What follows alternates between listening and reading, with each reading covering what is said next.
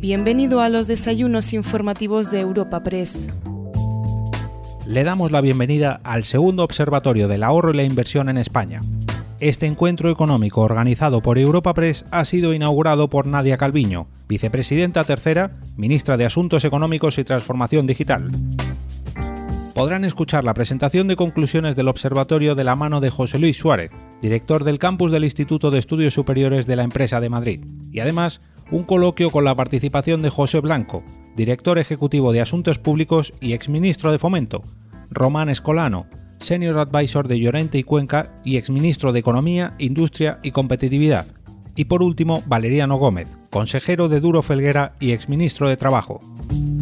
Para clausurar esta cita tan especial, contamos con Sebastián Albella, presidente de la Comisión Nacional del Mercado de Valores.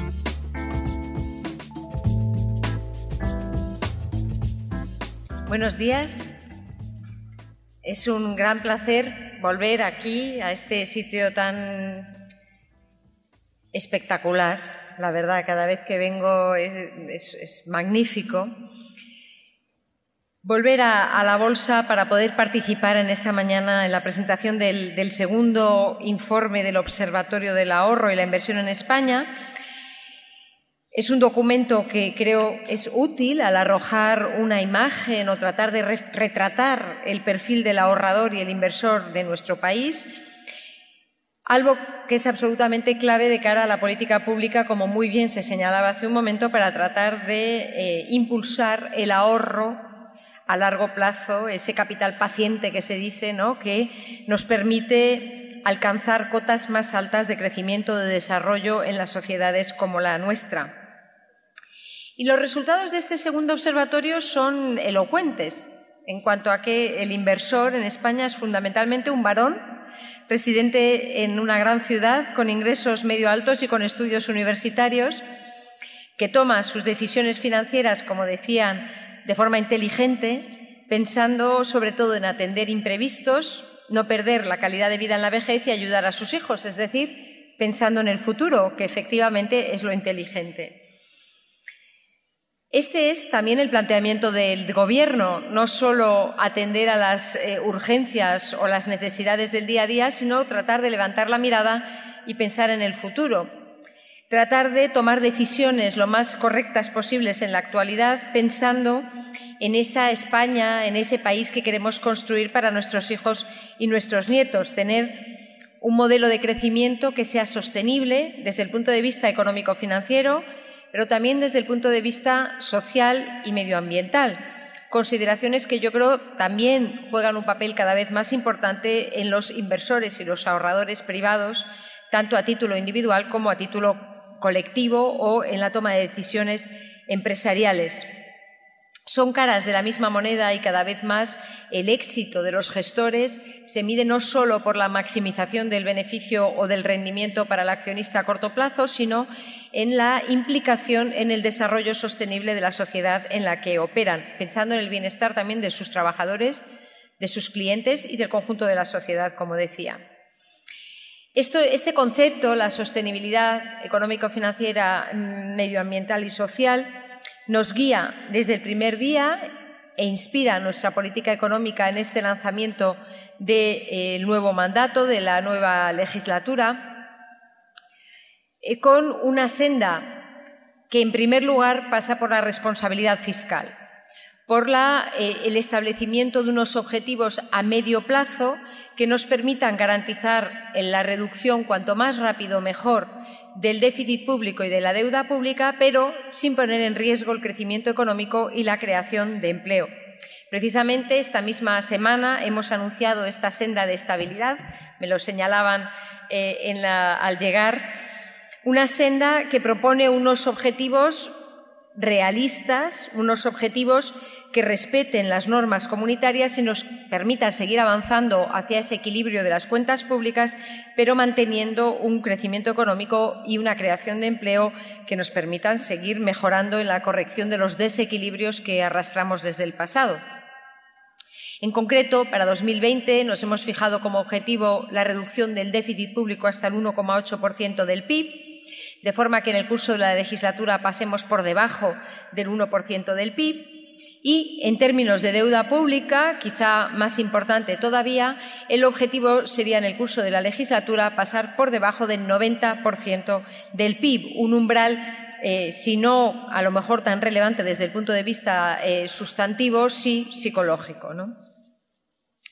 Se trata de una senda y una aproximación que es bien entendida por los inversores internacionales, por los organismos y las instituciones internacionales y las agencias de notación. Esta misma semana, el lunes, tuve ocasión el lunes de eh, intercambiar puntos de vista con los inversores, con las agencias de rating, que reforzaron confirmaron una vez más la confianza en el buen hacer de la economía española y la buena comprensión de este objetivo de política fiscal, reducir los desequilibrios lo antes posible, pero sin poner en riesgo el crecimiento económico y la creación de empleo de forma sostenible. Un segundo eje de nuestra política económica es la sensibilidad social, como no puede ser de otra manera en un país como el nuestro, en el que los, desequilibrios, las desigualdades se agravaron significativamente en la crisis y se han ido reduciendo, pero muy lentamente, a pesar del rápido crecimiento económico que hemos registrado en estos últimos cinco o seis años tenemos que eh, aumentar la eficacia de nuestras políticas redistributivas, tenemos que garantizar que el mercado laboral se convierta en un primer elemento de redistribución, con una creación de empleo dinámica, pero que dé lugar a empleos de calidad y salarios dignos, si queremos asegurarnos de que este pilar, el de la eh, reducción de las desigualdades, también eh, se corrige en estos próximos años. Y el tercer pilar es el de las reformas estructurales. Como decía hace un momento, como hablando del ahorro, hablando de la inversión, tratando de ir un poco más allá de la perspectiva de 2020, viendo cuáles son, poniendo las luces largas y viendo cuáles son las reformas que nuestro país necesita de cara al futuro para hacer frente a los retos eh, derivados de los cambios demográficos, la transformación digital de nuestra economía y nuestra sociedad, los nuevos modelos de trabajo, o adaptar adoptarnos y acompañar a aquellos sectores más afectados por la transición ecológica. Eh, se trata de un ámbito en el que yo creo que hay un amplio consenso por parte de la sociedad y yo creo que también de los agentes eh, sociales y los grupos políticos con respecto a la necesidad de apostar por la educación y la formación profesional, de abordar decididamente esta transición ecológica e impulsar una digitalización que respete los derechos eh, individuales y colectivos de todos los ciudadanos, una digitalización humanista. Esta agenda de política económica está perfectamente alineada con eh, los organismos eh, internacionales. Es más, incluso nuestras previsiones cuantitativas están alineadas con la de los organismos internacionales. Hoy mismo hemos tenido, eh, hemos tenido conocimiento de la previsión de invierno de la Comisión Europea que prevé para nuestro país un crecimiento económico del 1,6% este año y un 1,5% el año próximo, previsiones idénticas, perfectamente alineadas con las del Gobierno español que tuve ocasión de presentar el pasado martes.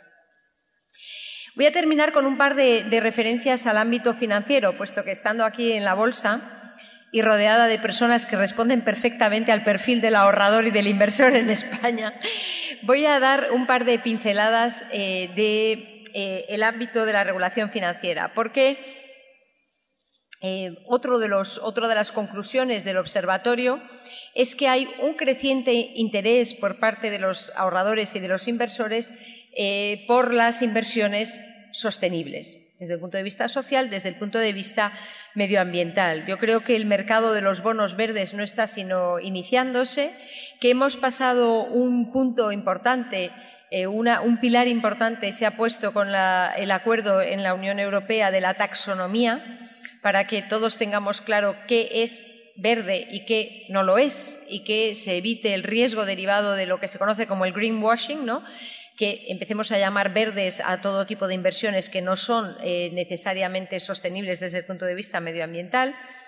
Y lo que tenemos eh, la intención de abordar este año, siguiendo la estela exitosa del Instituto de Crédito Oficial, que hizo una primera emisión de bonos verdes el año pasado por valor de 500 millones, que eh, movilizó una demanda de más de 3.400 millones de euros. Siguiendo esta estela, el Tesoro Público del Reino de España tiene intención de lanzar también este año una primera emisión de bonos verdes. Estamos trabajando eh, sobre la base también de la taxonomía comunitaria, junto con la vicepresidencia del Gobierno para la Transición Ecológica, de cara a hacer este lanzamiento eh, en el curso de este año.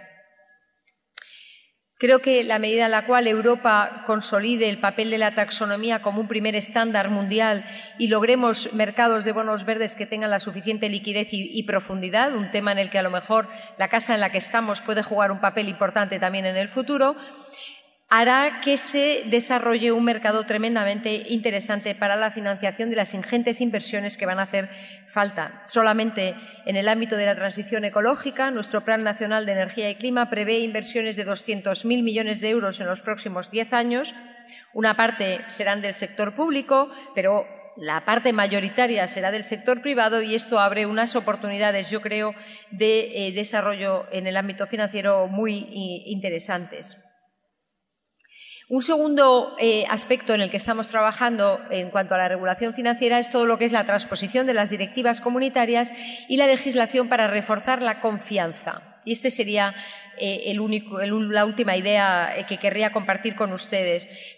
Al igual que hablaba en el ámbito de los bonos verdes de la importancia de la confianza de los inversores con respecto al carácter verde de las inversiones, eh, es muy importante por parte del Gobierno ser claros eh, con la política económica que queremos abordar y seguir manteniendo la confianza que hemos ganado durante los pasados 20 meses. La mejor prueba de esta confianza, más allá de lo que me puedan decir un inversor o una agencia de rating, es el hecho de que el rating del Reino de España haya mejorado, que nuestra prima de riesgo se ha reducido hasta mínimos históricos, los tipos de interés se han reducido a mínimos históricos, estamos pudiendo alargar también los periodos de maduración de, nuestra deuda pública, elementos que naturalmente se traducen también en una mejora de las condiciones de financiación de las empresas españolas.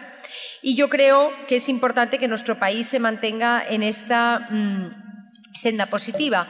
Por eso, además de todo lo que es la transposición de normas comunitarias y, eh, por ejemplo, recientemente la adopción de un Real Decreto Ley que tendré que ir a defender la semana que viene, yo creo, en el Congreso de los Diputados, espero que no haya ningún problema en la convalidación, un Real Decreto Ley de distribución de seguros y fondos de pensiones, temas eh, fundamentales desde el punto de vista de la inversión y el ahorro a largo plazo. Eh, además de ello, estamos reflexionando sobre eh, distintas propuestas y proyectos que puedan mejorar la seguridad jurídica y mejorar la protección de los ciudadanos, impulsando también los eh, canales no bancarios de financiación empresarial, un tema que, como saben muy bien las personas que están hoy aquí, me parece primordial.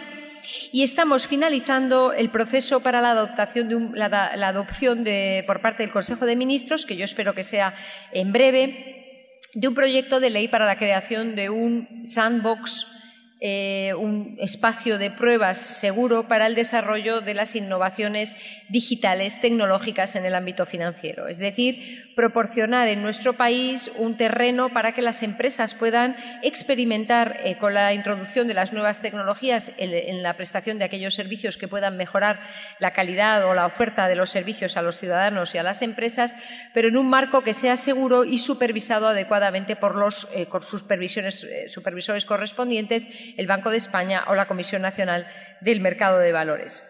Estamos, como decía, terminando la preparación dentro del Gobierno y en breve espero que eh, podamos enviar a las Cortes este proyecto de ley conocido como sandbox financiero.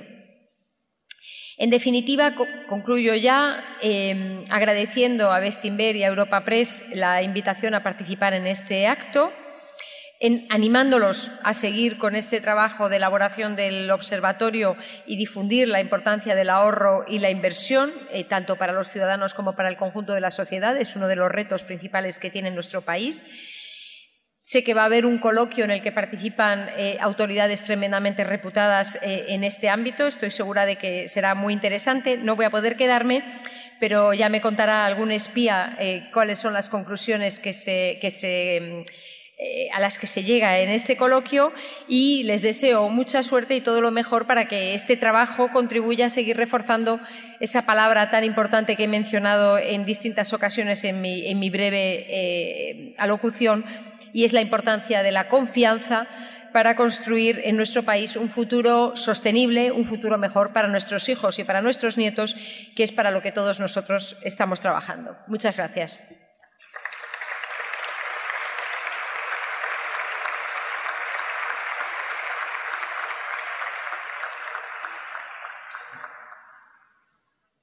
Buenos días. Eh, me, toca a mí, me, toca a mí presentar los resultados del segundo observatorio del ahorro y la inversión en España. Como ya ha quedado dicho, el observatorio que hoy presentamos es un trabajo conjunto de Bestinver e IS Business School. Bestinver es patrono del Center for International Finance del IS, ha tenido la iniciativa de este proyecto y nos propuso al IS colaborar lo que le agradezco en nombre de la escuela. El observatorio, que ya está en su segunda edición, es una contribución al bienestar de los ciudadanos. Una parte de ese bienestar tiene que ver con la disponibilidad de los recursos necesarios para atender a los gastos que demanda su estilo de vida durante toda la vida. Ahí entra el ahorrador e inversor que es objeto de nuestro observatorio y que fue descrito acertadamente por la vicepresidenta. El informe describe el comportamiento del ahorrador primero y del inversor después, otorgando un elemento de referencia concreto a los operadores que quieran mejorar con su actividad ese bienestar material de los ciudadanos a través de sus inversiones, ya sea regulando las distintas actividades, operando en los mercados o simplemente diseñando las propias finanzas personales. Si bien el cuerpo central del observatorio son los inversores a partir de 35.000 euros anuales de ingresos y con al menos un producto financiero, los resultados obtenidos se comparan con el informe, en el informe con la población de España para poder hacer las extrapolaciones que se estimen necesarias. Para orientar la lectura del informe del segundo observatorio que fue entregado a la entrada, comentaré algunos resultados destacando que al ser la segunda edición se puede observar una evolución en algunos de sus puntos, como mencionaré más adelante. Según la encuesta de presupuestos familiares del Instituto Nacional de Industria, Estadísticas, un 23% de ciudadanos tiene un ingreso anual de 36.000 euros o más. Puesto que nuestro corte estaba en los 35.000 euros de ingresos, se puede afirmar que nuestra muestra representa la cuarta parte de la población de mayores ingresos.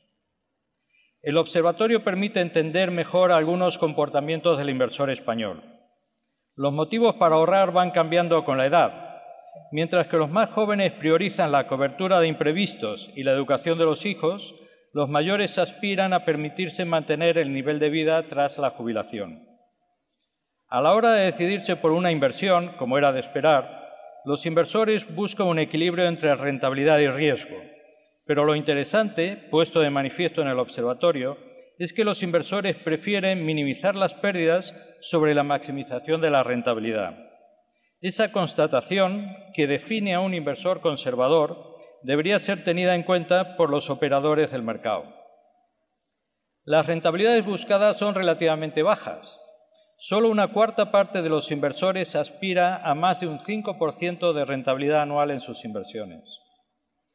Los inversores ven a la bolsa como el activo más rentable a largo plazo. En cuanto al riesgo, estiman que la bolsa es muy arriesgada y entienden que el activo inmobiliario es la inversión más segura. En la consideración de los plazos de inversión se ve una contradicción del inversor. Reconoce que el largo plazo es el relevante, sin embargo, planifica poco a largo plazo solo un 29% de los inversores lo hace y actúa demasiado en el corto plazo. Ya sabemos que en el conjunto de la sociedad prima la inversión inmobiliaria sobre la financiera. Más concretamente, la riqueza del conjunto de los hogares, todos los hogares españoles, está actualmente representada en un 70% por inmuebles, un nivel muy similar al que se tenía en 1995, año de inicio de la serie. Sin embargo, el inversor retratado en el observatorio tiene solo un 39% en inmuebles y un 54% en productos financieros. El 7% restante son negocios. Esto denota que la preponderancia de la inversión inmobiliaria disminuye con el nivel de ingresos y la sofisticación del inversor. Hablando de la inversión inmobiliaria, la encuesta permite ver cómo se posterga el primer acceso a la vivienda en propiedad. Los jóvenes de 16 a 29 años que son propietarios bajaron de más del 50% al 30% de la década pasada a la actual. Los de 30, de 30 a 44 años bajaron del 75% al 60%. En nuestra encuesta se refleja esta circunstancia en el elevado porcentaje de inversores entre 35 y 44 años que está ahorrando para la compra de la vivienda habitual. Las entidades bancarias siguen predominando tanto en el grado de familiaridad por parte del inversor como a la hora de contratar productos financieros. La mayoría de los productos son contratados en oficinas físicas y la razón para hacerlo es el asesoramiento personal recibido. Este es un dato a tener en cuenta por los operadores que no son bancos, los, los, canales distintos a los físicos y en especial los canales online que quieran reforzar su implantación deben mejorar la relación con el inversor cliente. El capítulo de las inversiones socialmente responsables marca un camino al recorrer, también lo mencionó la vicepresidenta. Solo dos de cada diez inversores declaran conocer los criterios que califican a una inversión como socialmente responsable. Con independencia de lo que libremente desea hacer cada persona con sus inversiones, es conveniente que los criterios ESG, Environment, Social and Governance, sean más conocidos por el público en general y por los inversores en particular. Tres de cada cuatro inversores piensa que su pensión no será suficiente para mantener su nivel de vida tras la jubilación. Curiosamente, la preocupación por la pensión es mayor entre los grupos de menor edad. Un tercio de los inversores entre 35 y 44 años piensa que no llegará a disfrutar de la pensión, y no es porque no piense llegar a esa edad. Los planes de pensiones y los fondos de inversión son los productos más conocidos por los inversores. Es paradójico que, mientras que los inversores consideran que los fondos de inversión tienen una rentabilidad más aceptable, contratan más los fondos de pensiones. Según los inversores, los fondos de inversión tienen rentabilidades buena, muy buena o excelente en el 64% de los casos y los fondos de pensiones en el 60%. El observatorio permite comparar información de Madrid, Barcelona, Valencia y el País Vasco. En aras de la brevedad, aquí solo me referiré a Madrid, la que tiene un perfil de inversor más sofisticado que las otras plazas. Esto se traduce en mayor conocimiento de los productos financieros o de enfoques más sofisticados, como son la inversión en valor y los ETFs, y también una mayor familiaridad con las inversiones socialmente responsables. El inversor madrileño analiza con más cuidado las alternativas disponibles a la hora de invertir y hace un mayor uso de medios digitales como las APPs. La lectura del informe puede aportar al lector información sobre más puntos y también un desglose por tipo de inversor en función de edad, sexo, nivel de ingresos y lugar de residencia. Mi sensibilidad académica no puede dejar de notar la necesidad de avanzar en la formación financiera de los ciudadanos Varios apartados del observatorio apuntan en esa dirección. Por ejemplo, casi la mitad de los encuestados, hay que recordar que son todos de medio y alto poder adquisitivo y ya tienen inversiones financieras, casi la mitad decía, se declaran a sí mismos inexpertos y más de la cuarta parte no tiene un plan financiero. Además, por encima de un 70% de los casos solo se planifica a corto y medio plazo, mientras que una mitad de los inversores no analiza alternativas a la hora de invertir. En el IES contribuimos a la formación financiera con los programas habituales y también con programas específicos dirigidos a la industria del asesoramiento y la gestión de inversiones, como es el Asset Management Industry Meeting que ofreceremos el próximo mes de marzo en nuestro campus de Madrid. Acabaré con una mención al campus del IES en Madrid, porque ahora mismo estamos en un proceso de ampliación del mismo con un nuevo edificio que estará terminado el próximo curso académico. El campus ampliado nos permitirá servir mejor a la sociedad en Madrid y a las regiones cercanas. Para comentar de manera breve dos aspectos de la actividad del IES que tiene que ver con la ampliación del campus en Madrid, mencionaré el programa Master in Management que lanzamos en este curso académico, un programa para recién licenciados en inglés de un año de duración, Es un programa internacional con 17 nacionalidades ya en su primera promoción. El campus ampliado del IES en Madrid se consolidará como un centro de excelencia en la formación de directivos y empresarios.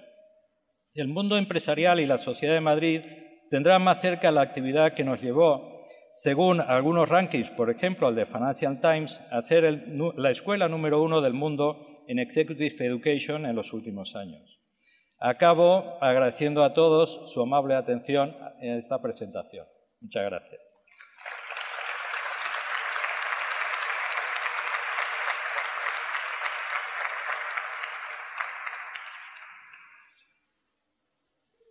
Buenos días y muchísimas gracias a todos por acompañarnos. Y personalmente quiero dar las gracias a Bestinver por permitirme moderar este, este acto. Yo soy veterano periodista económico y me encanta la economía y, me gusta mucho hablar de todas estas cosas. O sea que me da la oportunidad de salir un poquito de la batidora política y hablar de temas que son muy importantes, que nos afectan a todos. Vamos a hablar del ahorro, pero vamos, no vamos a aludir, como no puede ser de otra forma, a los temas más, más polémicos que yo entiendo que son básicamente el marco fiscal que condiciona y determina el ahorro, la situación de las pensiones y la situación económica. Al final, el ahorro es una decisión personal basada en la situación y las perspectivas personales, y yo creo que no se puede desligar, y ahora nos contaréis, de la situación y las perspectivas generales. Para eso tenemos a tres personas que yo creo considero que son óptimas, es decir, posiblemente es difícil encontrar a tres personas que nos puedan clarificar más cómo es la situación del ahorro y las perspectivas que tres exministros, alguno, en fin, veterano conocido, conocido mío. Son muy conocidos, tienen un currículo espectacular que no voy a leer porque nos comeríamos el tiempo. Simplemente decir que don José Blanco fue ministro de, Fomento entre 2009 y 2011.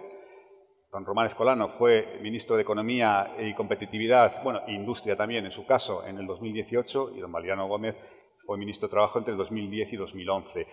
Antes de nada, si os parece, nos tuteamos. Creo que estaremos más cómodos. ¿vale? Bueno, vamos a empezar voy a hacer una, pregunta un poco de sentido común, si me permitís, no financiera, sino de simple sentido común. Hemos escuchado las conclusiones del informe y yo quiero preguntaros algo que yo creo que se nos ocurriría a cualquiera. Lo primero, ¿el nivel de ahorro de los españoles es suficiente teniendo en cuenta la situación general del país? Empezamos por ti, si te parece, José. Bueno, muy buenos días. También muchas gracias por haberme invitado a participar en esto. Yo no soy un experto en economía, tampoco en ahorro. Eh, no sé de qué soy experto realmente, pero bueno, estoy satisfecho de poder compartir con ustedes reflexiones.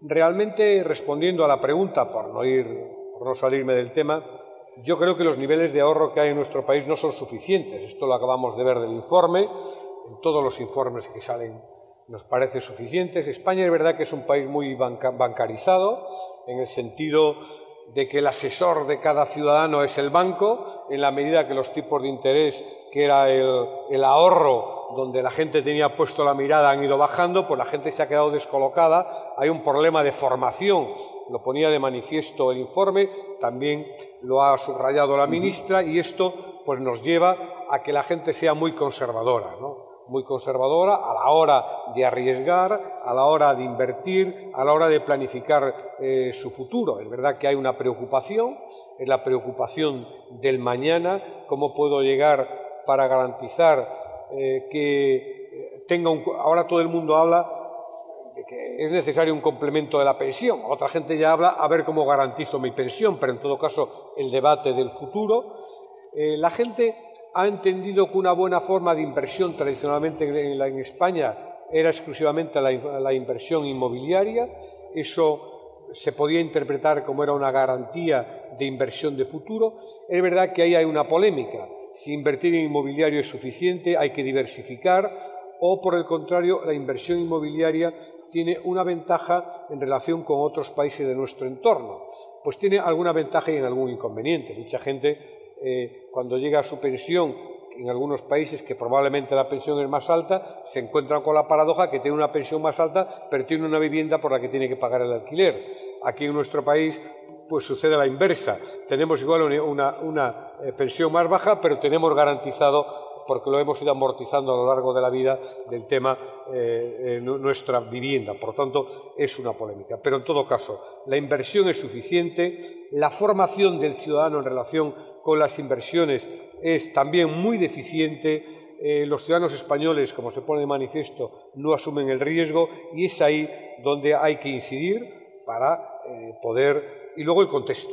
No sé si vamos a hablar de contexto económico, de contexto político, pero eso también genera eh, incertidumbres o certidumbres. Hoy precisamente no es un buen día, y yo con esto remato la primera reflexión. Hoy no es un muy buen día desde el punto de vista de la inversión, cuando hemos conocido ayer la suspensión del mobile es verdad que contrasta con el debate político del mismo día de ayer en nuestro país, una, decisión que yo creo que tiene más connotaciones que la puramente sanitaria y que desde luego eh, me disgustaría muchísimo si pudiera, si se confirmara que tiene más que ver con la guerra comercial entre las dos grandes potencias, entre Estados Unidos y China, porque eso sí me preocuparía porque eso sí es un factor de desarrollo, de competitividad, de, inversión, eh, que está lastrando un poco también eh, la economía mundial. Esta guerra comercial en este momento está lastrando un poco esta situación. Y yo tengo sospecha de que, de que la decisión de ayer tiene más que ver con algunos otros factores que los que hemos conocido estrictamente Ahora, ahora tienes la palabra, Román, pero ya se ha abierto el campo de juego, has tocado tantas cosas que tengo además aquí apuntadas. Vamos a intentar todo, pero permíteme una cosa, José. Eres la segunda persona desde que he llegado a esta sede que me habla exactamente de esto, desde que nos habla de esto. Es decir, que no solo se trata de una alerta sanitaria, sino que hay alguna cosa más detrás, básicamente la guerra comercial o incluso una cierta presión de los Estados Unidos hacia Europa contra la tasa Google. No sé si es ir demasiado lejos. Bueno, no sé si yo no digo nada que no haya dicho la vicepresidenta del Gobierno en, un desayuno anterior a este, que lo he leído. con nosotros. Eh, efectivamente, con vosotros. Por, lo tanto, yo no tengo ningún elemento para hacer una, una afirmación categórica. No sé si tiene que ver con la tasa Google o tiene que ver con la guerra comercial y la tecnología que tienen unos y otros en relación con Estados Unidos y China. No sé si tiene que ver eh, con el gran avance, por ejemplo, de una empresa tecnológica como es Huawei. el CEO estaba por ahí, ahora ya no le veo. Eh, y eh, en la situación que ha quedado en sus desarrollos el propio Estados Unidos. No sé si tiene mucho que ver también con eso, porque entendemos que en una, en una feria de estas características ahí también se vende desarrollo, también se vende tecnología y por lo tanto también se, se hace una radiografía de lo, en la situación en la que está cada potencia en este momento.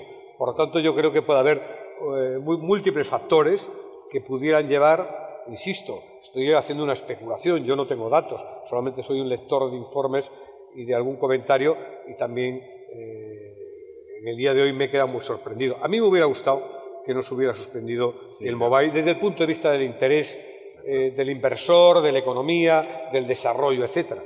Por lo tanto, Espero que algún día hoy te van a dar una rueda de prensa que nos den un poquito más de luz, ¿no? Sin duda, yo creo que para todos, para España ha sido, ha sido muy mala noticia, ha sido un drama. Román, lo que tú quieras, es decir, empezamos por ahorro y luego si quieres te vas al coronavirus o a lo que tú quieras.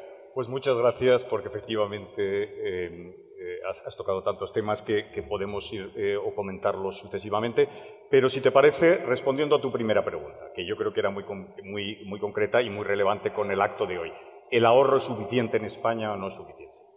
Vamos a ver. Si ha habido algo, yo creo que es interesante desde la crisis financiera, en el comportamiento de la economía española, que ya podemos pensar básicamente cinco, años prácticamente después de la crisis financiera, es que a diferencia de otras recuperaciones que ha tenido la economía española en el pasado, y esta es una diferencia muy llamativa, eh, hemos sido capaces de tener un superávit corriente frente al exterior.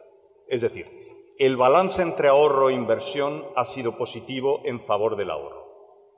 Esto no era lo habitual en la economía española nunca. Es decir, en las expansiones que hubo en los años 80, en los años 90, a principios de los 2000, en cuanto la economía española crecía más que el resto de Europa, desarrollábamos un déficit de ahorro y la necesidad de una financiación del exterior. Esto ha cambiado en esta última expansión. Y es algo que es particularmente importante porque hace que la expansión que hemos tenido hasta ahora potencialmente sea mucho más larga. Tradicionalmente, a los dos o tres años de expansión, había un problema de algún tipo de, financiación al exterior y se estrangulaba el crecimiento. Ahora no es así. Son contados, no son tanto los países en Europa que tienen un superávit exterior. España, un superávit corriente. España es uno de ellos desde el año 2012. Eh, antes de la crisis pensábamos que esto era un dato irrelevante y muchos lo hemos pensado. Estamos dentro de una unión monetaria, los activos financieros españoles son activos en euros, son perfectamente intercambiables con activos de otros sitios, la banca emite cédulas casi hasta el infinito, los puede colocar en los mercados, no hay ninguna barrera exterior al crecimiento. La crisis nos demostró que esto no es así, que sigue siendo importante la posición financiera frente al exterior. Y en los últimos años la posición financiera de España frente al exterior ha mejorado mucho. Llegamos a tener una situación de endeudamiento exterior muy fuerte, justo en los años anteriores a la crisis, y ahora hemos ido y seguimos reduciéndola de forma muy importante.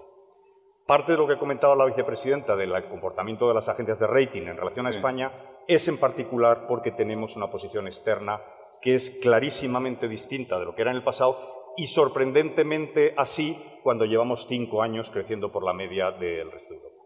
Por lo tanto, respondiendo a tu pregunta, ¿Es suficiente el ahorro? Yo diría que es adecuado desde el punto de vista macroeconómico. Si uno ve cuáles son los niveles de inversión en España y cuáles son los niveles de ahorro, desde hace tres o cuatro años, yo diría o cinco años, los niveles de ahorro son adecuados para lo que la economía española necesita.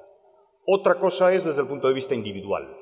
Es decir, la familia individual española, vista la evolución demográfica y vista lo que nos espera en el futuro, está ahorrando lo suficiente, están ahorrando lo suficiente todos los grupos sociales.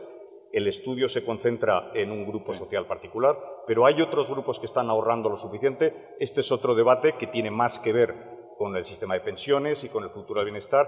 Aquí probablemente la respuesta sea más matizada. Pero desde el punto de vista macroeconómico yo creo que sí, es adecuado. Luego le vamos a dedicar una parte importante al sistema de pensiones que, lo, condiciona todo en, lo que es el ahorro.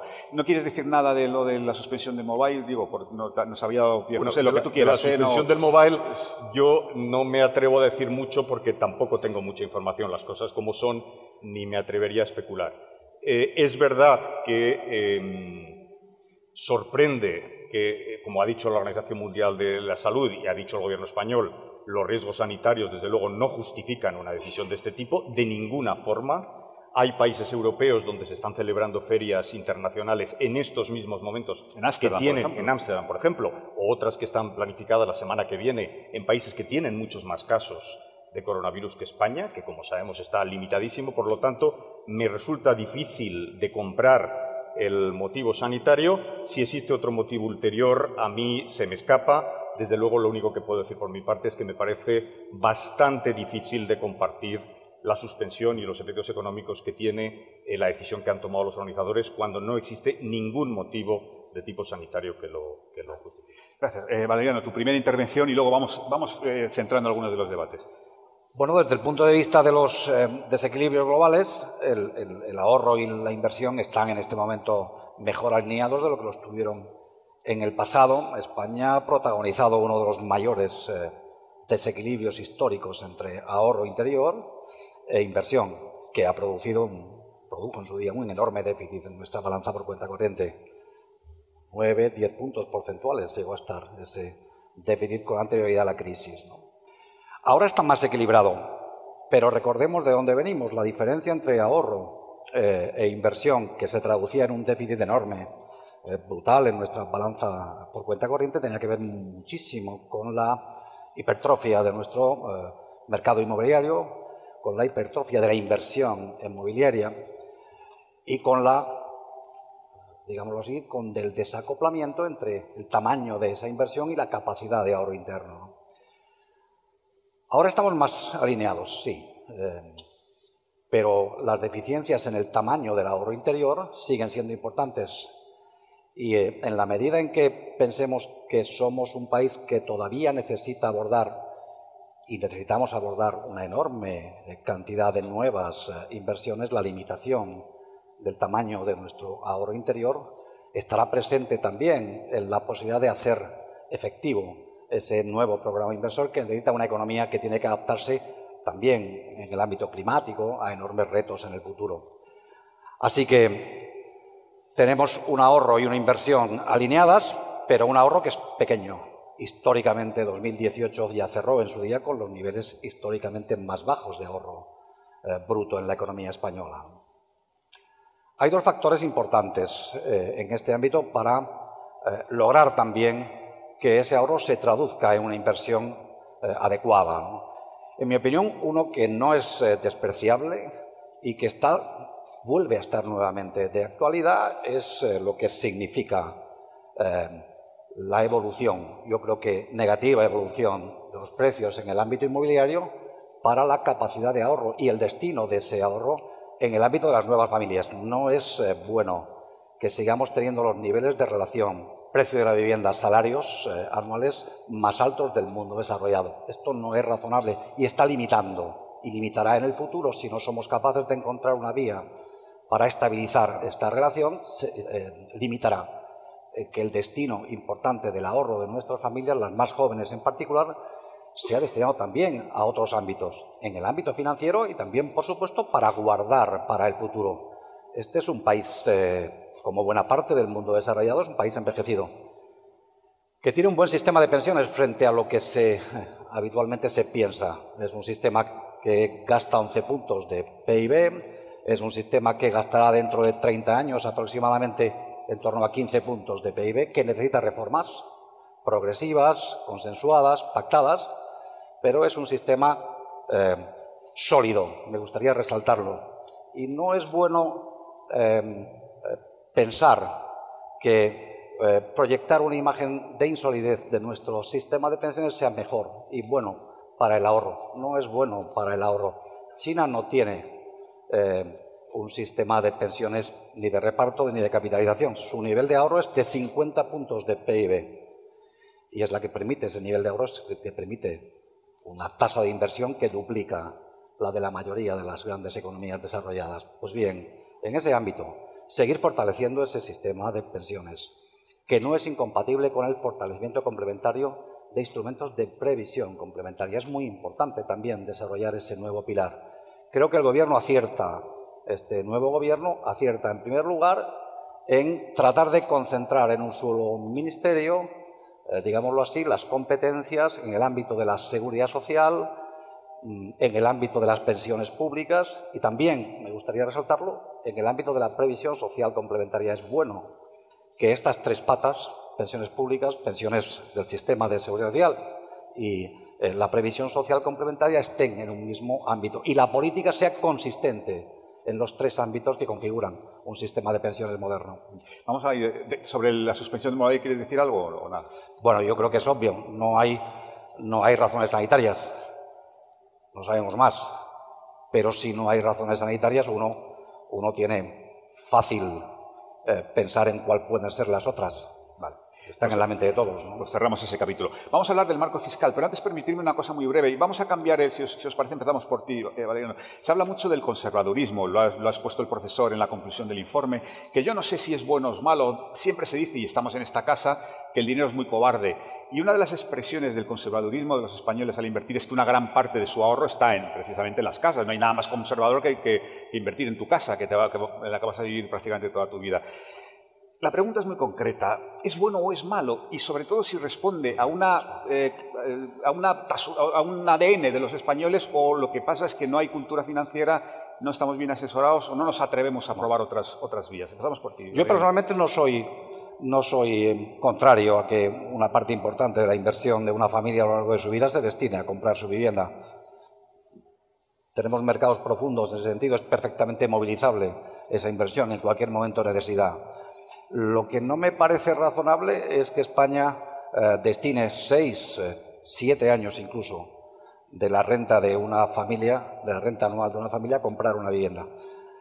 Porque ese dinero también estaría bien residenciado con un buen destino en otros eh, destinos, en otros objetivos de eh, inversión. Esta es mi opinión a ese respecto. Pero para luchar contra eso, lo, único que se puede hacer es bajar los precios de las viviendas, que no es algo que esté en manos de un gobierno. Naturalmente. Hay políticas públicas que ayudan, pero desde luego hay también políticas financieras que ayudan también. Eh, tener en cuenta también por parte de las instituciones financieras que hay ciertos niveles de relación entre precios y crédito que no es bueno eh, superar y políticas públicas también que ayuden a que haya mayor oferta de suelo y de vivienda a precios asequibles, a precios disponibles. Si, quieres hacer algún reproche preciso a la banca, puedes hacerlo con toda libertad. No, no, no, no hago, no hace falta hacer ningún reproche, ya hemos visto lo que sucedió eh, hace 10, 15 años, ¿no? Román. Pues preguntabas dos cosas. El primero, el carácter conservador. Yo creo que está eh, eh, perfectamente reflejado en el informe y es algo que todos conocemos incluso cotidianamente. Yo me uniría a Valeriano. A mí no me parece necesariamente mal. Mm. Ya sé que desde el punto de vista estricto del analista financiero puede haber elementos que no sean lo óptimo en un carácter excesivamente conservador. Quizá los que hemos estado más en el ámbito público vemos también ventajas desde el punto de vista del conservadurismo del inversor. El informe dice que, en general, con todos los matices, el ahorrador inversor español está satisfecho de su eh, comportamiento. Yo creo que existen probablemente razones de tipo histórico, de tipo sociológico, de tipo cultural, para que el eh, inversor español tenga un carácter tradicionalmente muy conservador en los productos que elige, en los canales de distribución que elige, y a mí no me parece especialmente mal. Tampoco me parece mal el hecho que el informe refleja muy bien que España sea un país de propietarios. Esto es una cosa muy llamativa y que luego se ha estudiado mil veces. ¿no? España tiene claramente un comportamiento diferencial en el acceso a la vivienda. Se ha dicho el 70% de los activos son inmobiliarios, una cifra que puede parecer excesiva. El 80% de la familia española o más es propietaria de su vivienda. Esto tiene también sus ventajas. Y esto es un tema que tampoco me gustaría dejar de mencionarlo. Muchas veces se dice es malo para la movilidad geográfica, es malo desde el punto de vista de la asignación más eficiente de las casas. Es verdad, pero también produce unas ventajas desde el punto de vista social. Este autor Piketty, que ahora está tan de moda en su último libro, habla de una posibilidad de una sociedad sin propietarios. Porque dice que los jóvenes, por ejemplo, y esto es una cosa que podemos ver, cada vez tienen menos aspiración a la propiedad y más al uso de los bienes, no tanto a la posesión. ¿Cómo sería desde el punto de vista de estabilidad social, de eh, estabilidad ante los shocks económicos, eh, una sociedad sin propietarios? Pues esto es una pregunta que yo creo que está abierta tanto para los sectores profesionales como para los responsables políticos.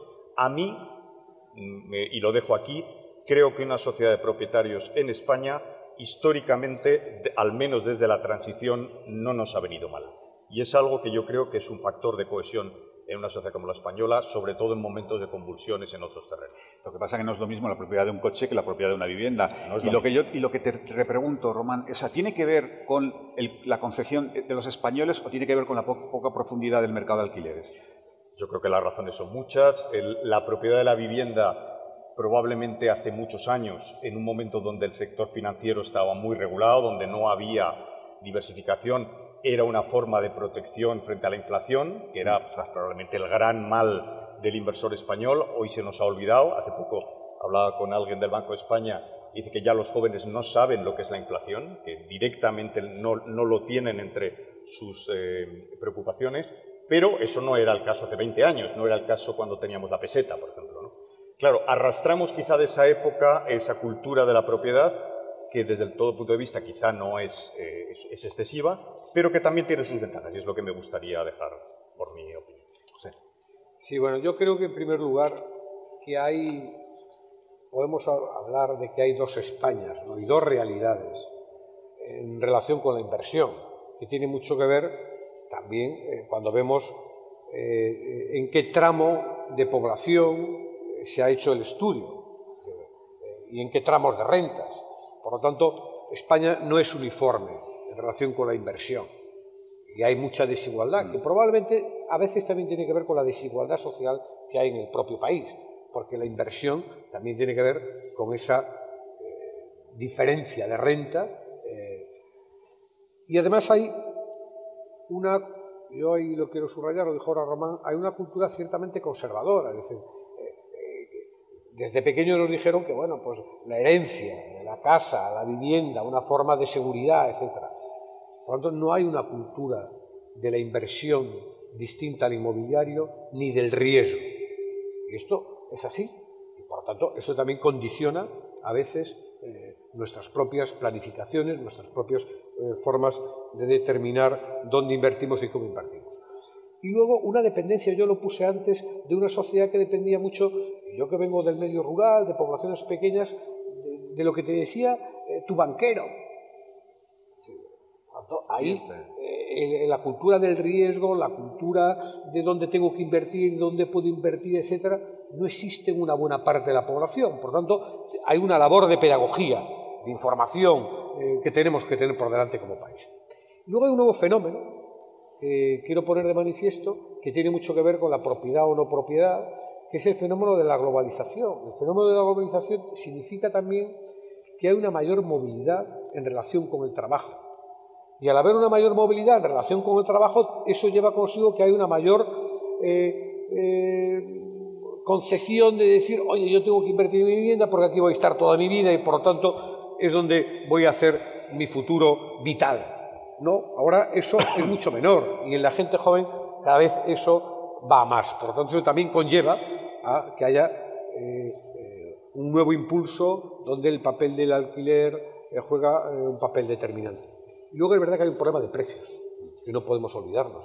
La vivienda se ha convertido para una buena parte de la población en un producto inasequible. Por tanto, ahí hay que combinar la, labor de lo público con la labor de lo privado. Es decir, hay que hacer más porque haya capacidad de acceso a la vivienda. Sí, hay margen como decía Valeriano, suelo público, viviendas de protección, lo que sea, pero hay todavía un trabajo que hacer, porque es que eh, no puede ser que para aquellos que deciden invertir en vivienda, pues la vivienda se convierta pues, en imposible. Y los alquileres, por cierto, también se están convirtiendo en, en una buena parte de la población en muy difíciles. Por tanto, hay un trabajo que hacer sin duda. Eh, vamos a empezar ahora por ti, Román. Eh, yo sé que la pregunta es muy fácil y la contestación muy difícil y llena de matices, lo sé, pero yo te lo pregunto con toda claridad. ¿El marco fiscal español favorece o desincentiva el ahorro? Esta es eh, una pregunta que se puede declinar lo sé, lo sé. en muchos terrenos. Probablemente tu intención primera es preguntar por la desgrabación de los planes de pensiones y luego si es, una forma cordial de introducir habría muchos más matices de los que se podrían pensar. Yo creo que en España y en muchos otros países eh, la incentivación fiscal al ahorro a largo plazo ya forma parte de los mecanismos que están socialmente aceptados España tiene eh, una situación demográfica que quizá podremos comentar, Valeriano hacía referencia, una necesidad de afrontar un cambio eh, evidente en el sistema de pensiones en el futuro y una necesidad que me parece que es absolutamente objetiva de fomentar el ahorro a largo plazo. Yo creo que en ese sentido es adecuado. Periódicamente se plantea la eliminación de este tipo de em, incentivos yo personalmente no creo que debería ser prioritario. Tenemos muchas otras cosas antes que tratar que esa, que podemos matizar, podemos eh, discutir en el detalle, pero en conjunto me parece que una incentivación fiscal al ahorro a largo plazo en las condiciones de la economía española me parece perfectamente justificable. Valeriano, ¿tu opinión? Sí, los análisis en ese sentido siempre han insistido en que las dos grandes eh, eh, desgravaciones fiscales en España para la compra de vivienda en su día y también para la inversión en planes y fondos de pensiones, no tenían solo tanto un problema de, desestímulo o de insuficiencia, como de que fomentaban una redistribución adversa al favorecer a tramos de renta que no siempre eran los más bajos. Así es que yo no creo que ese sea el problema. Yo creo que el problema es quizá hacer que una parte mayor del contribuyente, de los que contribuyen cada día, cada año, al sostenimiento de las arcas públicas tengan la posibilidad también de ahorrar. Y este es el principal problema en este momento. Nuestro problema no es de insuficiencia de estímulos, es que el entorno tampoco es el más adecuado en este momento. Un entorno de tipos como el que tenemos hoy y el que probablemente tendremos durante los próximos años no es precisamente el mejor estímulo para la inversión en este aspecto. Y además, y para colmo, es, es un buen estímulo para que surjan eh, dificultades en forma de ascenso, ascenso inconveniente, ascenso inadecuado en el valor de muchos activos, la vivienda, eh, entre otros. Así es que es verdad que el entorno no es el más adecuado, pero no creo yo, desde luego coincido con Román, nuestro marco no es un marco muy distinto eh, fiscalmente hablando del del resto de los países europeos, no creo que yo que sea un problema fundamentalmente de insuficiencia de los estímulos fiscales. Y sí más, por supuesto, de que nuestra situación, la situación macroeconómica, la nueva política monetaria que ha sido imprescindible y es una de los grandes, las grandes razones por las que la economía europea ha podido superar esta situación, en fin, de, ruptura como la que eh, se produjo en el pasado, eh, eh, puede haberse producido. Pero el futuro, el futuro tiene que ser una progresiva normalización de esa política monetaria que tiene ya, naturalmente, márgenes muy estrechos para continuar avanzando. Y es razonable esperar que con el tiempo esa normalización se produzca. Estamos en un año en el que la autoridad monetaria ha insistido en que quiere revisar su marco de política monetaria y quiere hacer una revisión estructural de ese marco en 2020 y el próximo año, 2021. Y yo espero también que por ahí encontremos eh, nuevos horizontes en ese futuro, porque es muy difícil, es verdad que es muy difícil un entorno como este para las principales entidades, para las que se dedican a fomentar, a estimular y a canalizar eh, el ahorro. José, tu opinión. Bueno, yo tengo aquí una opinión ambivalente, es decir, yo creo que efectivamente los incentivos fiscales están en los parámetros eh, del entorno y por lo tanto no tengo nada que, reprochar, pero yo me pongo en la situación de un ciudadano de mi pueblo de Palas de Rey que tiene dificultades para llegar a final de mes, que por lo tanto tiene en el futuro una, una pensión muy baja porque cobra un salario bajo, eh, que por lo tanto no tiene posibilidad de invertir eh, una parte de sus ahorros porque no los tiene en un plan complementario de pensiones y que a su vez tiene muchas dificultades para acceder a la vivienda por eh, los precios inasequibles de la vivienda.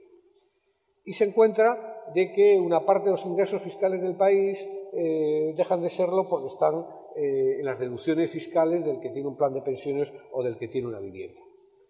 Este es el debate, en el fondo. Es decir, cómo somos capaces de compatibilizar eh, un, mantenimiento de un sistema de incentivos fiscales con una realidad que está llamando a la puerta y que tiene que tener una respuesta. Esto, es la, reflexión de fondo. Es decir, cuando, cuando, cuando aquí y esto nos lleva probablemente a otros debates que tienen que ver con reformas estructurales, cómo se ingresan más, eh, etcétera. ¿no? Yo lo decía antes a Román, eh, cuando yo liberalicé el sector aéreo eh, con, el tema de la liberalización de las torres de control, que supusieron una reducción de los costes aéreos en 400 millones al año sobre los 800, bueno, lo que me sorprende, no lo hago como crítica, sino como para contextualizar las cosas. Me sorprende que los que me sucedieron después paralizaran el proceso de liberalización de las torres de control.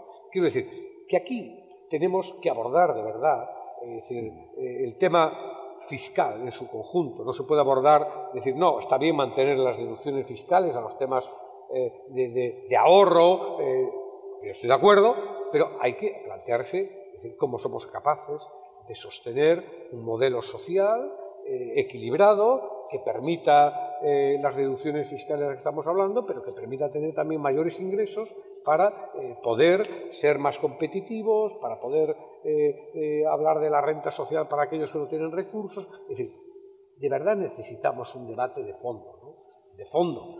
Porque claro, un colaborador mío que me, hacía una nota para el debate de hoy, me decía, no, es que eh, en, Alemania, no sé cuánto, se está haciendo un proceso de estímulo fiscal. Digo, sí, pero los ingresos también son mayores en relación eh, al PIB y no sé cuánto y tal. Por lo tanto, tienen más margen para poder hacer este tipo de actuaciones. en este sentido, que es Román es experto y me dirá, pero ¿por qué te metes tú en camisa de once varas que no sabes nada de esto? Y yo le digo, pues tiene razón. Pero yo creo que en el contexto europeo deberíamos caminar hacia un proceso de mayor armonización fiscal. Precisamente, y también en el propio contexto español, dentro de España, tendríamos eh, que no ir a un proceso contrario, como está habiendo entre comunidades autónomas. Por lo tanto, creo que este es un debate que no se puede solventar solo con una respuesta, es decir, no, bueno, en este tema estoy de acuerdo, pero me olvido de todo lo demás. Y por lo tanto, creo que es más profundo que una mera respuesta de sí o no. Sin, duda, soy consciente, Román, sí. Sí, bueno, eh, acabas de mencionar un tema que nos llevaría a un debate en sí mismo, que es el de la, competencia fiscal, etcétera. Eh, es un tema eh, muy interesante y no de solución fácil, porque por un lado es verdad, yo creo que em, en todo lo que tiene que ver con el funcionamiento del mercado interior tiene sentido que exista elementos de armonización fiscal. También es positivo para la competitividad de las economías, que eso no quiera decir que se va a una sistemática subida de impuestos por todas partes, con lo cual hay que armonizar elementos que a veces no son fáciles de armonizar. Pero a mí me gustaría retomar un poco la discusión que estábamos teniendo anteriormente. Y me gustaría decir una obviedad, que es que el Pacto de Toledo es muy importante. Decir esto puede parecer una absoluta obviedad, pero creo que no lo es tanto. ¿Y por qué? El Pacto de Toledo surge en un momento eh, que es el que es, en un contexto de bipartidismo, donde había una alternancia entre dos partidos. Ahora estamos en un momento distinto. Se ha producido un fenómeno de fragmentación parlamentaria, de fragmentación política, y sigue siendo muy importante la labor del Pacto de Toledo. Más importante todavía. Más importante todavía, paradójicamente, dadas las dificultades del momento. Si vemos lo que está pasando en Francia, lo que vemos es que no hay alternativa a la reforma gradual del sistema. Valeriano lo apuntaba. No deberíamos hablar de la reforma de las pensiones. La reforma de las pensiones debería ser un proceso gradual, continuo, en un marco de acuerdo eh, entre los grandes partidos en esta cosa que muchos eh, países europeos nos envidian. Recuerdo, por ejemplo, los alemanes, como bien sabes, envidian la existencia de una figura como el Pacto de Toledo. ¿Y por qué digo esto importante reforma gradual? Porque la experiencia francesa nos está demostrando que cuando vamos a una reforma de shock, en condiciones políticamente muy difíciles, es prácticamente eh, imposible lograr resultados positivos. Y en este sentido, gradualismo, acuerdo entre los grandes partidos y un elemento de reforma integral que afecte a todos los pilares del sistema desde su punto de vista gradual. Y de aquí me gustaría decir, en España hemos aprendido mucho de la experiencia europea. Hay países como Irlanda, por ejemplo, que en estos mismos momentos, ahora acaban de tener elecciones, se está planteando el paso a un sistema de ahorro automático para pensiones. Como hablamos todos en nuestra condición individual y no somos eh, portavoces de nadie en este debate, me atrevería a decir que deberíamos examinar eh, experiencias como la que Irlanda está haciendo en este momento.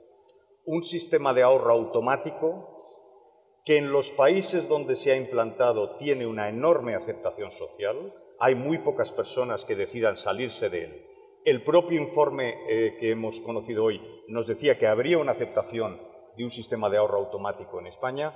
Yo creo que es una alternativa que deberíamos considerar seriamente. ¿Te refieres a, fomentar los planes de ahorro a través de la empresa?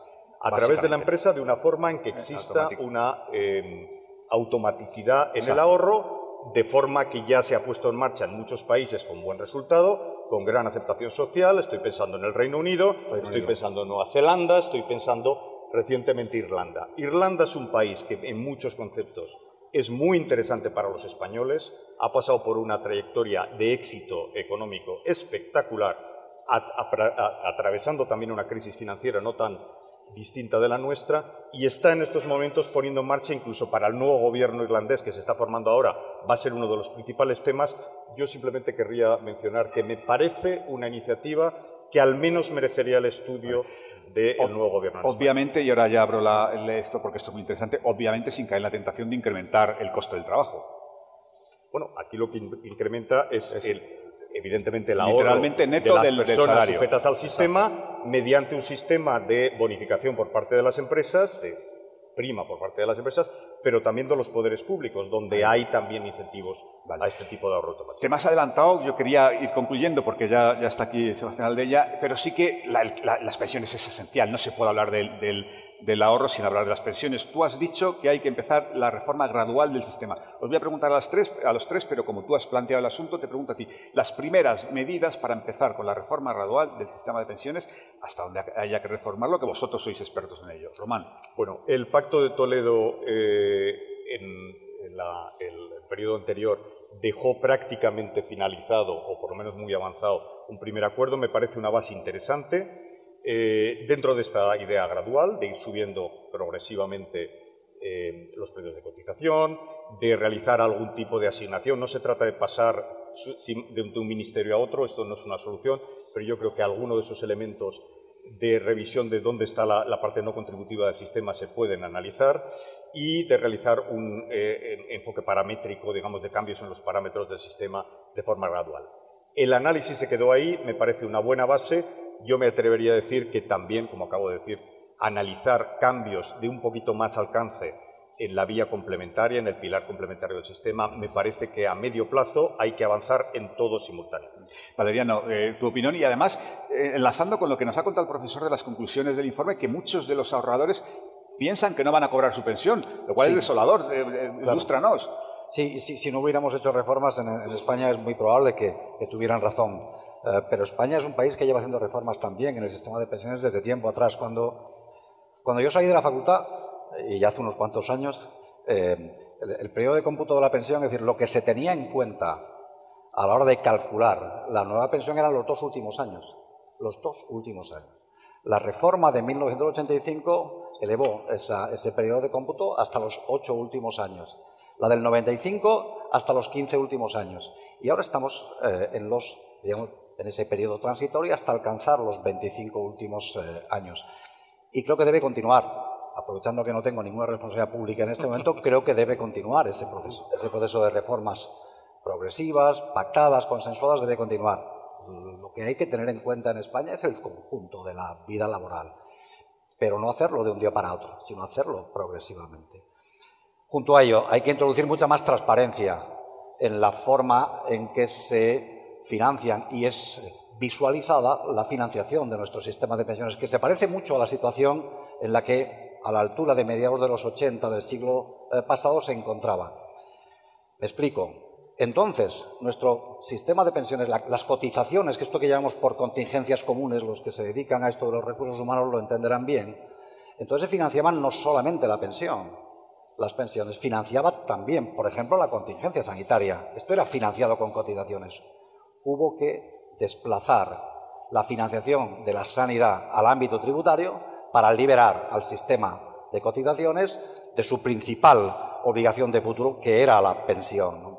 Pero ahora también está sucediendo algo parecido. Hay algunas cosas que descargan sobre esa eh, cotización que no deberían de cargarse en ella. Por ejemplo, en las cotizaciones al desempleo, eh, el subsidio por desempleo íntegramente se financia con la cotización y esa es una decisión pública que no tiene nada que ver con el sistema contributivo. Y ahí España, nuestros sistemas, se gasta una gran cantidad de fondos. Eh, con cargo a la cotización al desempleo, por ejemplo, se financia toda la política de estímulos, que nunca fue así. Cuando hubo excedente en el sistema de cotización al desempleo, empezó a financiarse con él, pero nunca fue así. Eran fondos, eran los fondos tributarios los que financiaban este tipo de políticas. Y así debe ser en el futuro. Si esto lo hiciéramos, es posible perfectamente redistribuir una parte de la cotización actual al desempleo hacia la cotización por contingencias comunes, que es donde debe estar sin que se incremente el coste para las empresas. Y junto a ello es necesario también continuar. Ya se ha avanzado mucho en la política, digámoslo así, de dotar de mayor contributividad al sistema de pensiones. Por ejemplo, los complementos a mínimos ya no lo financia la, cotización de las empresas y de los trabajadores, lo financian los tributos. esa pensión mínima, la pensión no contributiva, esta la financian también los tributos. Bueno, pues eh, algunos gastos que todavía descansan en las cotizaciones, las reducciones, por ejemplo, la política de reducciones a la cotización, a la seguridad social, ha sido muy importante a raíz de la crisis. Cuesta casi 4.000 millones de euros todos los años. Bueno, esto hay que retomarlo para que no sean las cotizaciones quien paguen ese tipo de costes. Si esto es así, encontraremos un margen para que el déficit real del sistema de pensiones sea el que efectivamente se relaciona entre lo que cotizamos cada año en un sistema de reparto y lo que son las obligaciones de futuro. Ese régimen real, ese déficit real seguramente está más cerca, en el entorno del 0,5% de PIB, que de los 1,6, 1,7 puntos de PIB que ahora registran, sostienen nuestras cuentas. Como decía Román, no se trata solo de desplazar el déficit de un lugar a otro Mientras tanto, hay que seguir avanzando, porque hay cosas que hay que hacer también en el ámbito de reducir la apelación a las jubilaciones eh, anticipadas. Hay que intentar que la edad efectiva de jubilación progresivamente se vaya desplazando a la edad ordinaria. No estamos mal en términos comparados. Los españoles se jubilan más tarde, en media, que los franceses, que los italianos, que los ingleses, que los alemanes. He dicho muchos ya. ¿eh? No nos jubilamos antes, nos jubilamos más tarde, pero tenemos que seguir avanzando por esa vía, porque tenemos también un esquema, digamos, una previsión de evolución futura que es también más problemática que la de esos países. José. Sí.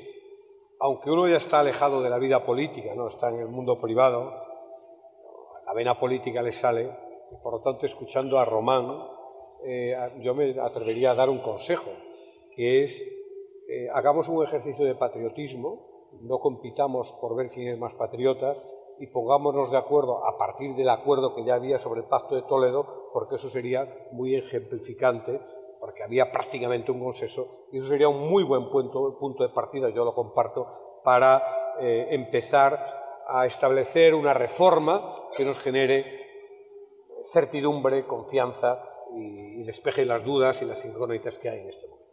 Bueno, pues sí, solo un complemento sobre esto. A mí me parece tan importante como el Pacto de Toledo, que no es poco importante, eh, el que haya un grado de fluidez alta en el diálogo social. No hay forma de que en el Parlamento, eh, digamos, se vete una iniciativa consensuada entre las grandes organizaciones sindicales y empresariales en este ámbito, que es imprescindible, en mi opinión. Pacto de Toledo sí y diálogo social fluido, como siempre ha sucedido en España. Este es un ámbito donde, por fortuna, el diálogo social ha funcionado razonablemente bien. Y, es ahí donde hay que seguir insistiendo también en el futuro. Pacto de Toledo y diálogo social, este era el matiz. No, pues vamos a terminar. Sí que ahora os, voy a hacer una última pregunta en el orden en el que empezamos. Empezamos por ti, José. Eh, muy breve, ya sé que también es difícil contestar breve, pero el, ahorro depende de la situación económica. Esto es evidente. Y los últimos datos macro y, la, y, el, el último cuadro macroeconómico del gobierno empiezan a indicar, no digo que crisis, no digo que recesión, desde luego, pero sí cierto cansancio, empieza a haber un cierto cansancio en la economía.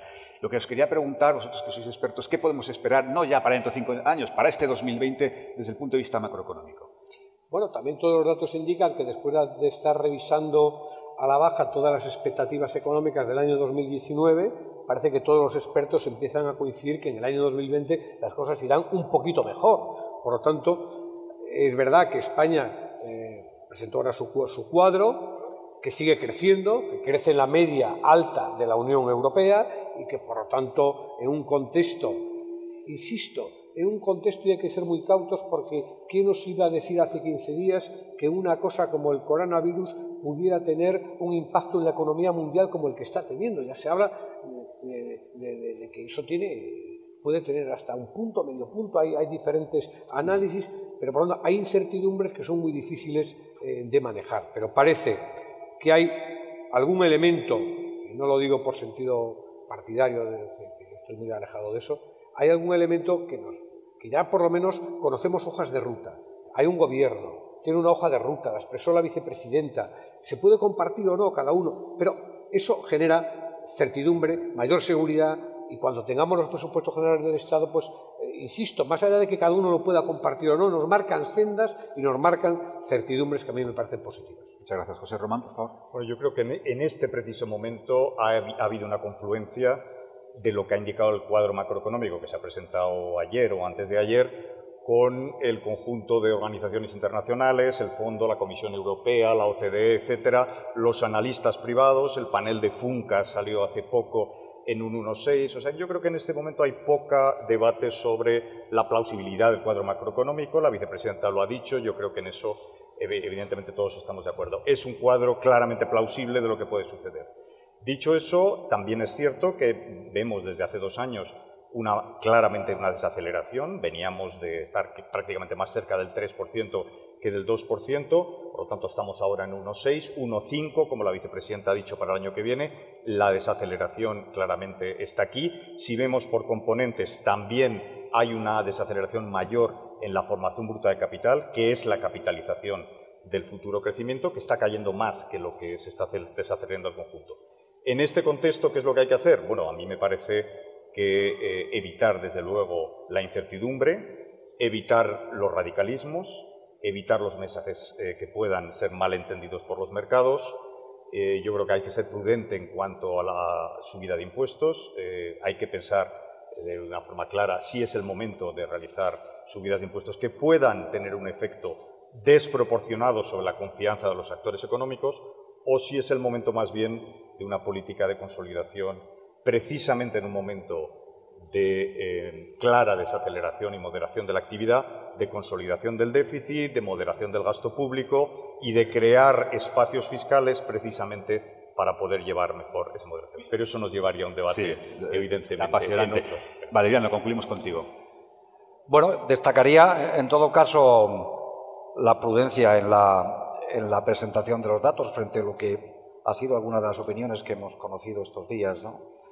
Por ejemplo, el, año termina, el año 2019 termina con dos puntos de crecimiento de nuestro PIB y dos con tres puntos de crecimiento del empleo. La previsión para el próximo año, para el que estamos, para el 2020, es, es 1,6 puntos de PIB, pero el empleo no crece más que, el PIB. La previsión de, creación de empleo está en 1,4. ¿no? También aquí se ha sido eh, prudente. Y la prudencia tiene que ver sobre todo con el hecho de que no sabemos bien lo que ocurre a ciertas tasas de crecimiento por debajo del 2%. Sabemos que la economía española crecía, cuando crecía, crecía incluso el empleo mucho más allá del crecimiento del PIB.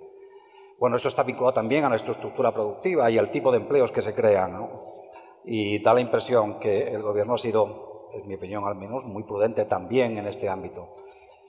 Se ha criticado la previsión de gasto en alguna medida, mm, pero, pero todavía hemos tenido, eh, digamos, los dos años de prórroga del eh, presupuesto eh, que tienen que ser de alguna forma recuperados. un crecimiento del gasto superior en el entorno del 4,5%, si viniéramos del año anterior adaptándolo, quizás se podría considerar como excesiva. La regla de gasto está ahí también, por otra parte, ¿no? Nosotros tenemos también muchas necesidades sociales que intentar satisfacer. Eh, este no es solo, o no debe ser solo, la próxima legislatura un ejercicio de responsabilidad económica, que lo va a ser con seguridad, estando quien está al frente del Gobierno en esta materia, pero también tiene que ser un ejercicio de responsabilidad social, porque hay muchas cosas que, arreglar también en este ámbito, en este país, porque si la crisis ha puesto de manifiesto algo en países como España y en el conjunto de las economías eh, desarrolladas ha sido el avance, el gran avance de la desigualdad. Esto tiene que formar parte de cualquier gobierno responsable. Y si no, lo, no forma parte de una agenda política en la Europa de hoy, el que es irresponsable es el gobierno, en mi opinión. Así que mezclar responsabilidad económica, que la habrá, también con responsabilidad social imprescindible en sociedades en las que ha crecido muchísimo la desigualdad durante estos 15 años, los últimos 15 años, ¿verdad? Pues muchísimas gracias, don José, Román, Valeriana, ha sido un placer escucharos, de verdad, muchísimas gracias. Y va a clausurar el acto eh, el presidente de la Comisión Nacional de Mercado de Valores, don Sebastián Albella, que ya está aquí. Muchísimas gracias, Sebastián.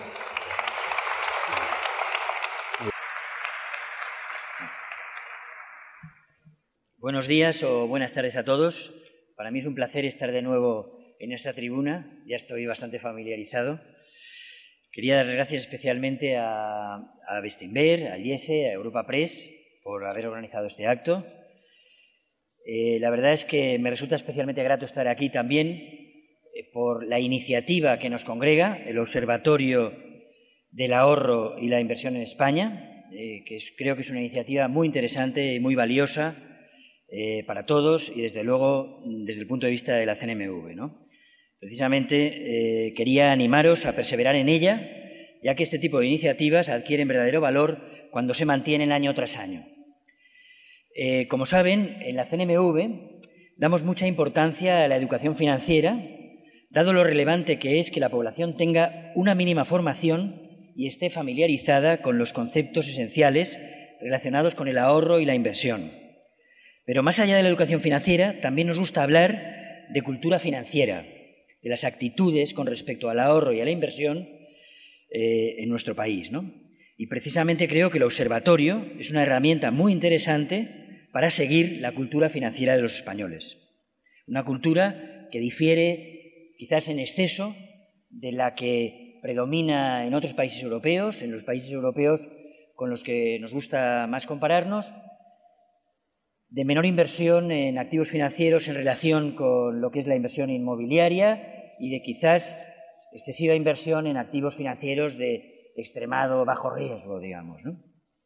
Eh, como sugerencia en relación con el observatorio, cuya lectura me ha parecido muy interesante, eh, os animaríamos a ampliar en él las referencias que se contienen, eh, como la que se incluye en relación con el nivel de inversión inmobiliaria de nuestros inversores, comparando las pautas y actitudes inversoras de los españoles con las de los nacionales de otros países europeos. Voy a aprovechar esta oportunidad para referirme muy brevemente, además hay aquí algunos presentes para los que podría ser esto un bis, ¿eh? en sentido estricto, al plan de actividades de la CNMV para 2020 que precisamente presentamos ayer. Un plan que es fruto del trabajo y reflexión de todo el equipo directivo y de muchos de los técnicos de la Comisión y que representa para nosotros cada año un auténtico reto.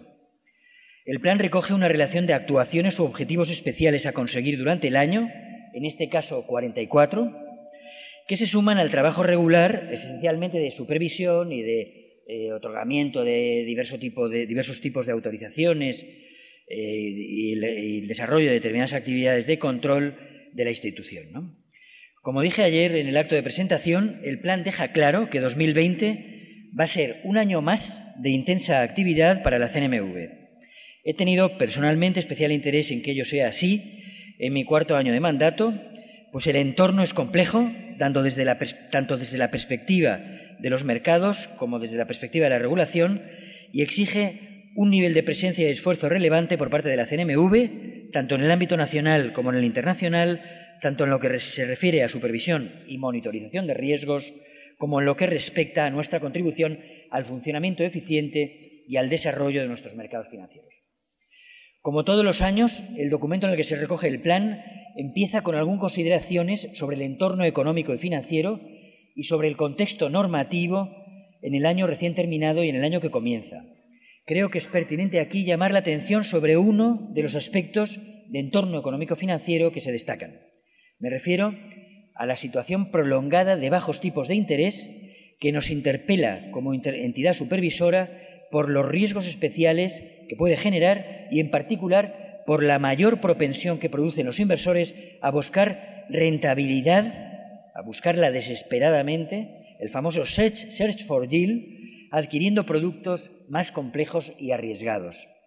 Se trata de un fenómeno al que, lógicamente, estamos prestando especial atención, aunque he de decirles que por el momento no advertimos nada especialmente preocupante desde esta perspectiva al menos en lo que respecta a productos comercializados de modo general entre inversores. De momento, con la información de que disponemos en la CNMV, no parece que el fenómeno sea muy significativo en España, pero existen elementos que apuntan en esa dirección de búsqueda de rentabilidad y propensión a invertir en productos más arriesgados. Así, en el ámbito de las instituciones de inversión colectiva, en los últimos años ha ido aumentando progresivamente el número de fondos que invierten en activos de renta fija de baja calidad crediticia, es decir, con rating inferior a triple B. A fin de diciembre de 2019 había 496 fondos de inversión españoles, un 47% más que a finales de 2017, que incluían en sus folletos la posibilidad de invertir en emisiones high yield o de baja calidad crediticia. Les recuerdo que tenemos registrados aproximadamente 1.600 fondos españoles ¿no? en la CNMV. De ellos, 496 prevén la posibilidad de invertir en activos, en bonos de alta rentabilidad. Desde hace años, la CNMV viene exigiendo la inclusión en los documentos informativos de, tales fondos, de los que prevén este tipo de inversiones, en sus documentos eh, eh, informativos, como digo, los, los famosos DFIs, de una advertencia indicando el porcentaje máximo que se invertirá en estos activos de mayor riesgo de crédito. Y cuando se prevé superar el 25%, les pedimos que se señale además en esta advertencia que el fondo tiene un riesgo de crédito muy elevado. Asimismo, recientemente hemos solicitado a las gestoras de estos fondos con inversión potencial superior al 25% en activos de menor calidad crediticia que incluyan también una mención en sus DFIs al mayor potencial riesgo de liquidez de los mismos en situaciones adversas de mercado. En cualquier caso, he de decir que si bien los fondos que pueden superar el citado porcentaje del 25% son ahora más de 200, estimamos que solo alrededor de 100, a finales de 2018 eran 80, superan dicho porcentaje en la práctica. El total patrimonio de estos fondos ascendería aproximadamente a unos 8.000 millones de euros, del cual pues 25% o más, ¿no? pero eh, eh, no quiere decir esto que la inversión sea mayoritaria, estaría en esos activos de alto riesgo. Eh, eh, digo que el total patrimonio son 8.000 millones, que representa un 3% aproximadamente del total patrimonio de nuestros fondos de inversión. Por cierto, somos conscientes de que los DFI de los fondos luxemburgueses e irlandeses, que son los fondos no españoles que más se comercializan en España, por cierto, dos países que tienen uno 5 millones de habitantes y otro pues unos 800.000, eh, no incluyen informaciones o advertencias de este tipo cuando invierten o pueden invertir significativamente en bonos de alta rentabilidad o riesgo. Por ello, tratamos de identificar los fondos de estas características, especialmente con ocasión de la comunicación a efectos de pasaporte, que se comercializan en España al objeto de requerir a las entidades comercializadoras que adviertan en términos similares a los inversores con ocasión de la comercialización. Una de nuestras preocupaciones es no adoptar medidas en términos de regulación o supervisión, un ejemplo de ellas serían estas advertencias, ¿no? que puedan suponer requisitos adicionales y afectar solo a la comercialización de fondos españoles. Otra manifestación de esta tendencia a invertir en activos de más riesgo buscando rentabilidad es que algunas de las principales entidades de crédito han comenzado a incluir para determinados segmentos de su clientela, en el ámbito de la banca privada esencialmente, la oferta de vehículos de capital riesgo y otros de carácter alternativo. No obstante, de decir que el importe comercializado durante los nueve primeros meses de 2019 entre inversores minoristas de este tipo de activos no era relevante. El total comercializado por las entidades obligadas a reportar trimestralmente reportarnos a nosotros trimestralmente en detalle, que son las más grandes y complejas y que representan más del 90% del volumen comercializado, fue en esos nueve meses de 328 millones de euros en este tipo de activos.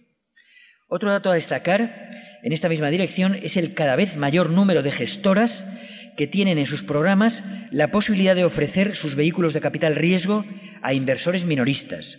A fecha actual hay 19 sociedades gestoras de entidades de inversión cerrada, entidades de capital riesgo, básicamente, y 27 gestoras de instituciones de inversión colectiva tradicionales, casi 50 gestoras de un total de 254, que es el total de gestoras que tenemos registradas, que declaran dicha actividad. ¿eh? Eh, o sea, que, tienen abierta la posibilidad de, que, sus, sus productos de este tipo, capital riesgo básicamente, eh, se distribuyan eh, entre inversores minoristas, lo que les obliga a designar un depositario y a mayores exigencias en su autorización.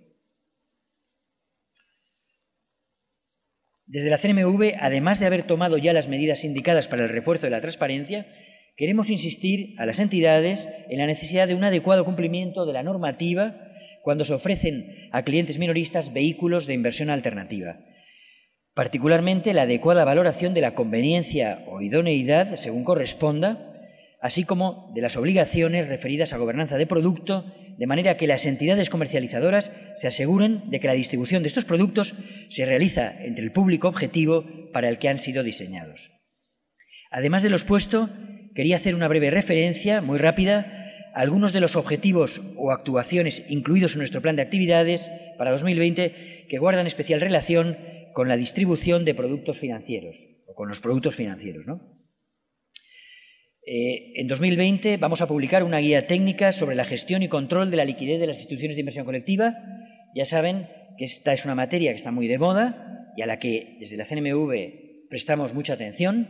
Como dije ayer en la presentación, Claramente nos sentimos entre los primeros de la clase en Europa en cuanto a supervisión eh, de la liquidez eh, de los fondos, lo cual se debe, entre otras cosas, a que somos probablemente el supervisor europeo que tiene más información de detalle sobre las carteras de los fondos, sobre el nivel de apalancamiento de los mismos, sobre el nivel en que eh, contratan derivados sus carteras, etcétera, y hemos podido a lo largo de los años pues, tratar esa información y monitorizar en qué están invertidos nuestros fondos, en qué medida invierten en mayor medida eh, en, activos menos líquidos, etcétera. Pues bueno, tenemos una amplia experiencia supervisora, queremos plasmarla en una guía técnica para expandir las mejores técnicas, guía técnica en la que, por cierto, eh, eh, vamos a tratar en detalle, tratando de, además de, que se convierta en, algo habitual en la práctica de nuestros fondos de, de, un aspecto que es el swing pricing, es decir, la modulación de los valores liquidativos que se aplican con ocasión de, las, de los reembolsos y de las suscripciones, en la medida en que puedan verse afectados por eh, eh, volúmenes de suscripción o reembolso eh, significativos, que es una de las herramientas que en los foros internacionales pues, aparecen siempre cuando se hablan de medidas para manejar adecuadamente situaciones de tensión de liquidez. En 2020 vamos a hacer también una revisión horizontal sobre todas las entidades o sobre una muestra significativa de ellas, en cuanto al cumplimiento de la obligación, de la nueva obligación anual de información sobre costes eh, de los productos eh, correspondientes a los productos eh, comercializados durante el año.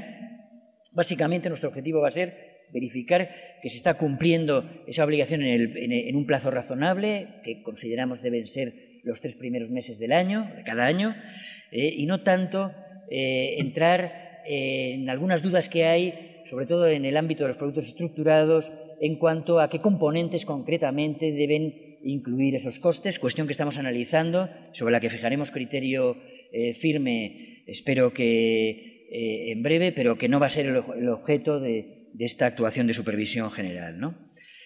Eh, también en 2020 vamos a realizar en España lo que, lo que nos corresponde eh, en relación con una de las Common Supervisory Actions que tiene previstas ESMA. Esta es una herramienta de convergencia supervisora. En, ESMA acordamos eh, determinadas acciones de supervisión y nos comprometemos a hacerlas, a desarrollarlas cada uno en nuestro país y este año tenemos dos por delante. Una relativa a la gestión de la liquidez eh, en las UCITS, en los fondos convencionales europeos, eh, que la verdad no nos plantea ningún problema porque, como les decía, estamos en, la supervisión en este ámbito pues, más avanzados claramente que la media de Europa, y otra en, lo, relativo a evaluación de la idoneidad. También en 2020 vamos a revisar la actividad publicitaria de las principales entidades que operan en España en régimen de libre prestación de servicios. Como saben, la libre prestación de servicios en España en gran medida se refiere a la venta de contratos por diferencias eh, opciones binarias, productos especialmente complejos y arriesgados, y las entidades no, españolas, europeas, que venden esos productos transfronterizamente a través de interés, a través de Internet o telefónicamente, eh, mayoritariamente están ubicadas en Chipre. Eh, y la verdad, tenemos una preocupación porque lo que es la comercialización en España de esos productos esté supervisada igual, al mismo nivel que lo está la actividad de comercialización de esos mismos productos que se desarrolla por algunas entidades que están plenamente sujetas a nuestra supervisión por estar en España. En, la normativa europea, en este ámbito, hay un principio, en mi opinión, excesivamente radical de competencia supervisora del home country, del país de origen, y los host countries lo único que podemos hacer es llamarle la atención sobre anomalías eh, que sin supervisar podamos eh, detectar eh, e instigar para que realicen las actuaciones de supervisión. Estamos siendo muy activos en ESMA, promoviendo la compartición de información y la cooperación home-host country eh, para conseguir, aquí hay una cuestión también de igualdad de condiciones de competencia, de reglas del juego, que nos parece muy importante. también vamos a formular este año propuestas concretas para restringir la publicidad precisamente de ese tipo de productos dirigida al público en general ¿eh? el caso eh, típico o más llamativo es la publicidad eh, que se, produce a través de, los, de, canales de equipos deportivos. España es el país en el que hay más equipos de primer nivel con publicidad de este tipo en, sus, camisetas, en sus equipaciones. ¿no? y realmente creemos que no resulta eh, no, ello no resulta apropiado como canal. ¿no?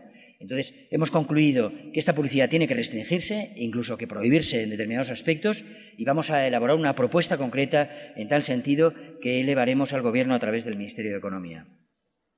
Y por último, también quería hacer referencia a una actuación relevante que nos proponemos realizar en este año, que es eh, analizar y seguramente producir un informe con las conclusiones pero analizarlo a fondo, el problema del desalineamiento que hemos identificado entre la normativa fiscal y los objetivos de la regulación financiera.